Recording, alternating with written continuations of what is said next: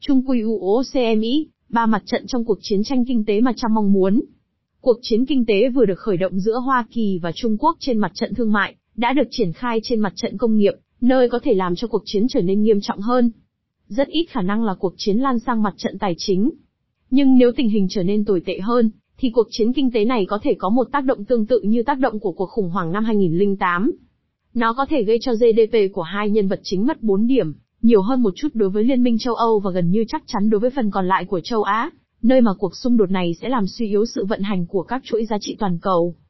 Trong một báo cáo được công bố vào tháng 12 năm 2017, Chiến lược An ninh Quốc gia đã xác định Trung Quốc là đối thủ chiến lược của Hoa Kỳ ở cùng cương vị với Nga. Đó là khởi đầu khơi mào cho cuộc tấn công của Mỹ. 6 tháng sau, việc đăng lên trang web của Nhà Trắng một tài liệu tố cáo những cách thực hành của Trung Quốc để có được những công nghệ đánh dấu chiến thắng của phe diều hâu, trong đó có Peter Navarro, nguyên giáo sư của Đại học California và là tác giả của cuốn Chết dưới tay Trung Quốc và một bộ phim cùng tên. Mặt trận thương mại.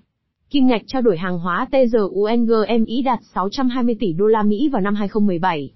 Đối với mức thâm hụt của Hoa Kỳ 384 tỷ đô la Mỹ, thì còn lâu mới bù đắp được bằng mức thặng dư trong thương mại dịch vụ 38 tỷ đô la Mỹ, và mức thâm hụt này sẽ còn cao hơn nếu các hành động tối ưu hóa thuế suất của các doanh nghiệp Mỹ không thu được một phần doanh thu từ quyền sở hữu trí tuệ.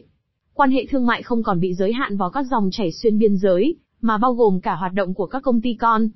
Doanh số bán hàng của các chi nhánh công ty Mỹ ở Trung Quốc, 272 tỷ đô la Mỹ, cao gần gấp 2 lần so với doanh số xuất khẩu của Mỹ sang Trung Quốc.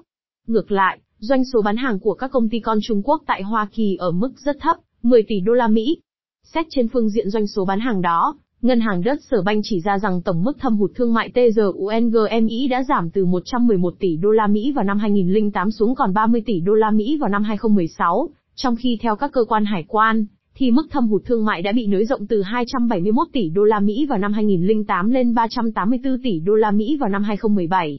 Việc tái cân bằng đang được tiến hành, nhưng tiến độ này, đồng thời với những hứa hẹn của Trung Quốc sau tình trạng rối rắm khó theo dõi của ZTE, đã không làm dịu được sự hăng hái của Tổng thống và các cố vấn của ông. Đó là vì Nhà Trắng có những mục tiêu khác. Mục tiêu thứ nhất, chỉ còn vài tháng nữa trước cuộc bầu cử giữa nhiệm kỳ, Donald Trump cho thấy ông đang giữ lời trong cuộc tranh cử của mình. Tiếp nối lại với truyền thống, từ Reagan đến Obama cho tới George W. Bush, ông đã tăng thuế quan đối với hàng nhập khẩu thép. Điều khác biệt là Trung Quốc là một nhà cung cấp thứ yếu của Hoa Kỳ và việc Trump đã viện dẫn vấn đề an ninh quốc gia để tránh một cuộc bỏ phiếu của Quốc hội. Việc tăng thuế quan này, giống như các lần trước đây, đã bị ngành công nghiệp ô tô chỉ trích và vị tỷ phú Donald Trump đã phản ứng lại bằng cách, cũng dựa trên vấn đề an ninh quốc gia, triển khai các biện pháp chống lại hàng nhập khẩu ô tô Đức, điều mà ông đã tố cáo trong những năm 1980. Mục tiêu thứ hai, các cố vấn của Tổng thống, những người muốn ngăn chặn sự nổi lên của ngành công nghiệp Trung Quốc, đã phát triển những biện pháp mang tính phẫu thuật, với các mức tăng thuế quan đối với những sản phẩm mục tiêu trong kế hoạch sản xuất tại Trung Quốc năm 2025. Đã có một danh sách ban đầu bao gồm 818 sản phẩm, trị giá 34 tỷ đô la Mỹ hàng nhập khẩu, bị đánh 25% thuế quan bổ sung kể từ hôm thứ Sáu, 6 tháng 7 năm 2018, và một danh sách thứ hai được lập sau cuộc điều tra theo Điều 301 bao gồm 284 sản phẩm vẫn chưa xác định mức tăng thuế quan. Cả hai danh sách đều không đề cập đến bất cứ mặt hàng tiêu dùng nào. Đi xa hơn, như mong muốn của Donald Trump được thể hiện trên các dòng TWEETS của ông, là điều không phải không có rủi ro. Do sự chồng chéo của các nền kinh tế, việc tăng thuế quan lên các sản phẩm được sản xuất tại Trung Quốc sẽ làm cho các sản phẩm được sản xuất tại Hoa Kỳ đắt tiền hơn, với những hậu quả đến sức mua của các hộ gia đình Mỹ và sức cạnh tranh của các mặt hàng xuất khẩu của Mỹ. Mặt trận công nghiệp. Trên mặt trận công nghiệp, mục tiêu của phe diều hâu tại Nhà Trắng còn đi xa hơn một biện pháp trừng phạt. Đó là việc kiềm chế sự tiến bộ của Trung Quốc bằng cách ngăn chặn việc chuyển giao công nghệ thông qua các hoạt động đầu tư trực tiếp nước ngoài, FDI sang Trung Quốc hoặc từ Trung Quốc sang Hoa Kỳ. Sự chọn lựa này dẫn đến một sự thay đổi triệt để so với sự toàn cầu hóa. Cần nhớ rằng Trung Quốc là một trong những nước hàng đầu nhận đầu tư trực tiếp nước ngoài, FDI, và các hoạt động FDI này là một đóng góp đáng kể về công nghệ cho ngành công nghiệp của họ. Thị trường Trung Quốc luôn là nỗi mơ ước của nhiều doanh nghiệp và cái giá phải trả cho Bắc Kinh để tiếp cận thị trường này là phải chuyển nhượng các công nghệ. Các hoạt động đầu tư nước ngoài tại Trung Quốc trong một thời gian dài đã giúp thu đủ lợi nhuận để các doanh nghiệp đồng ý nhượng lại công nghệ của họ.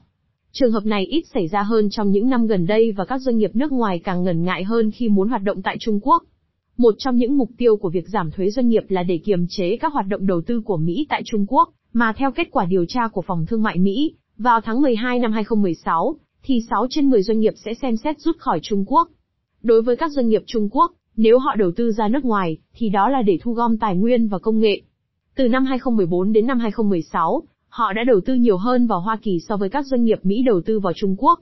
Sau thời kỳ thăng hoa vào năm 2016, các hoạt động đầu tư vào Mỹ đã giảm vào năm 2017 do những hạn chế của chính phủ Bắc Kinh, lo lắng về các dòng vốn chảy ra nước ngoài. Các hoạt động đầu tư đã sụp đổ trong nửa đầu năm 2018, với một mức giảm 92% về giá trị và một mức giảm phân nửa về số lượng. Sự suy giảm trong quan hệ song phương và sự tăng cường của Ủy ban đầu tư nước ngoài tại Hoa Kỳ lý giải cho sự sụt giảm này. Trong số các quyết định có tính bước ngoặt, Washington đã phủ quyết việc một doanh nghiệp Trung QOCMALISIA mua lại Qualcomm vào tháng 3 năm 2018, cũng như đã phủ quyết việc một dự án thành lập công ty China Mobile vào tháng 7 năm 2018. Năm 2017, General Motors đã bán nhiều xe OTO hơn tại Trung Quốc so với tại Hoa Kỳ, theo thứ tự là 4 triệu chiếc và 3 triệu chiếc.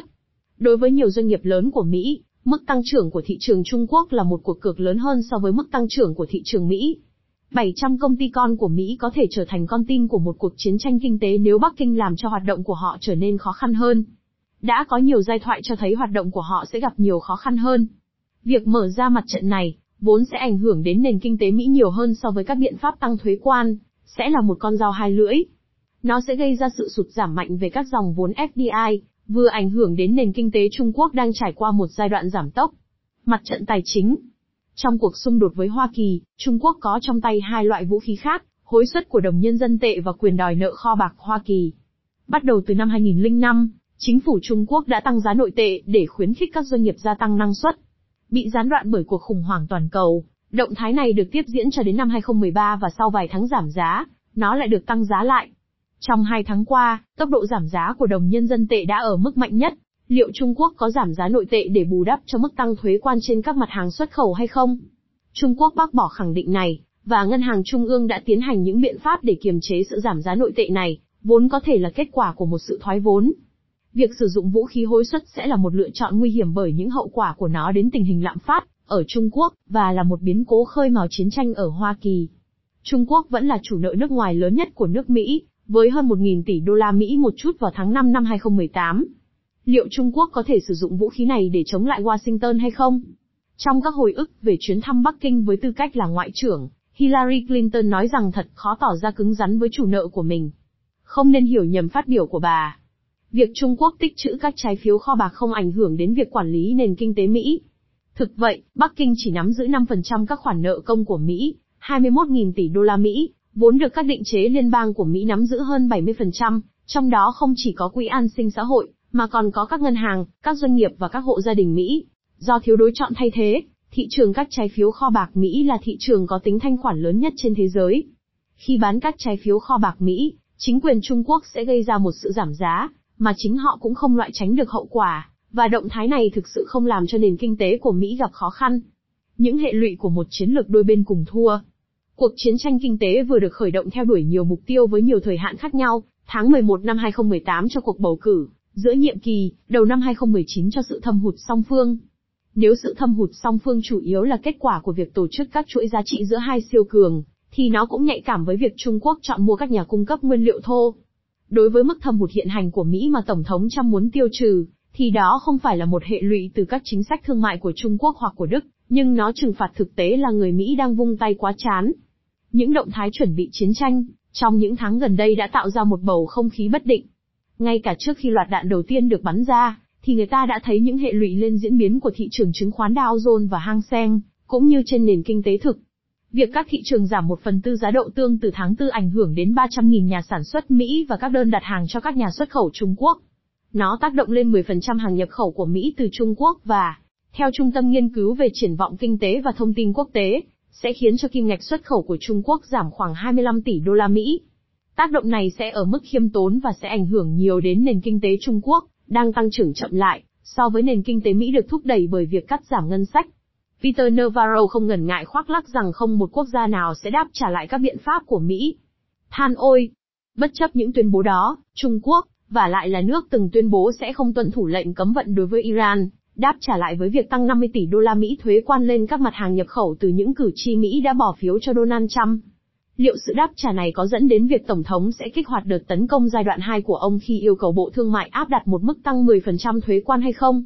Liệu ông có đi đến mức 500 tỷ đô la Mỹ, như ông đã tuyên bố hay không? Cuộc xung đột sẽ khiến cho GDP của Mỹ giảm tương đương 4 điểm, cộng với tác động từ các biện pháp của Canada và cuối cùng là của Liên minh châu Âu. Theo một ước tính của Hội đồng Phân tích Kinh tế, tác động tổng thể của cuộc chiến tranh kinh tế sẽ gần với tác động của cuộc khủng hoảng năm 2008, và sẽ làm cho GDP của hai nhân vật chính giảm 4 điểm, cao hơn một chút đối với Liên minh châu Âu và gần như chắc chắn đối với phần còn lại của châu Á, bởi vì cuộc xung đột này sẽ làm suy yếu sự vận hành của các chuỗi giá trị toàn cầu. Cuộc tấn công của Mỹ sẽ tăng tốc hơn là làm chậm lại quá trình triển khai kế hoạch sản xuất tại Trung Quốc năm 2025. Một kế hoạch nằm trong tầm nhắm của chính phủ Mỹ, điều mà các phương tiện truyền thông Trung Quốc đã không còn đề cập trong những tuần gần đây để không chọc tức chính phủ Mỹ. Vào tháng 3 năm 2018, vụ ZTE đã làm lộ sự phụ thuộc về công nghệ của Trung Quốc vào các sản phẩm bán dẫn. Điều đó càng tăng cường quyết tâm của Trung Quốc trong việc củng cố ngành công nghiệp này. Jack Ma, chủ tịch và tổng giám đốc điều hành của Alibaba, đã thông báo việc thành lập một bộ phận R&D chuyên nghiên cứu các con chip được sử dụng trong lĩnh vực trí tuệ nhân tạo. Trong lĩnh vực cốt yếu này, quy mô dân số được kết nối và mức độ bảo vệ dữ liệu cá nhân yếu kém là một lợi thế cho Trung Quốc. Khi tiến hành một cuộc chiến kinh tế nhân danh làm cho nước Mỹ vĩ đại trở lại, Tổng thống đang phá bỏ kiến trúc của trật tự thế giới mà Hoa Kỳ đã xây dựng vào thời kỳ cuối cuộc chiến tranh thế giới thứ hai.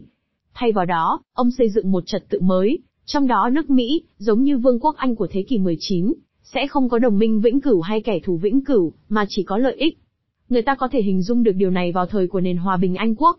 Nhưng đó là điều không thể trong một thế giới đa cực.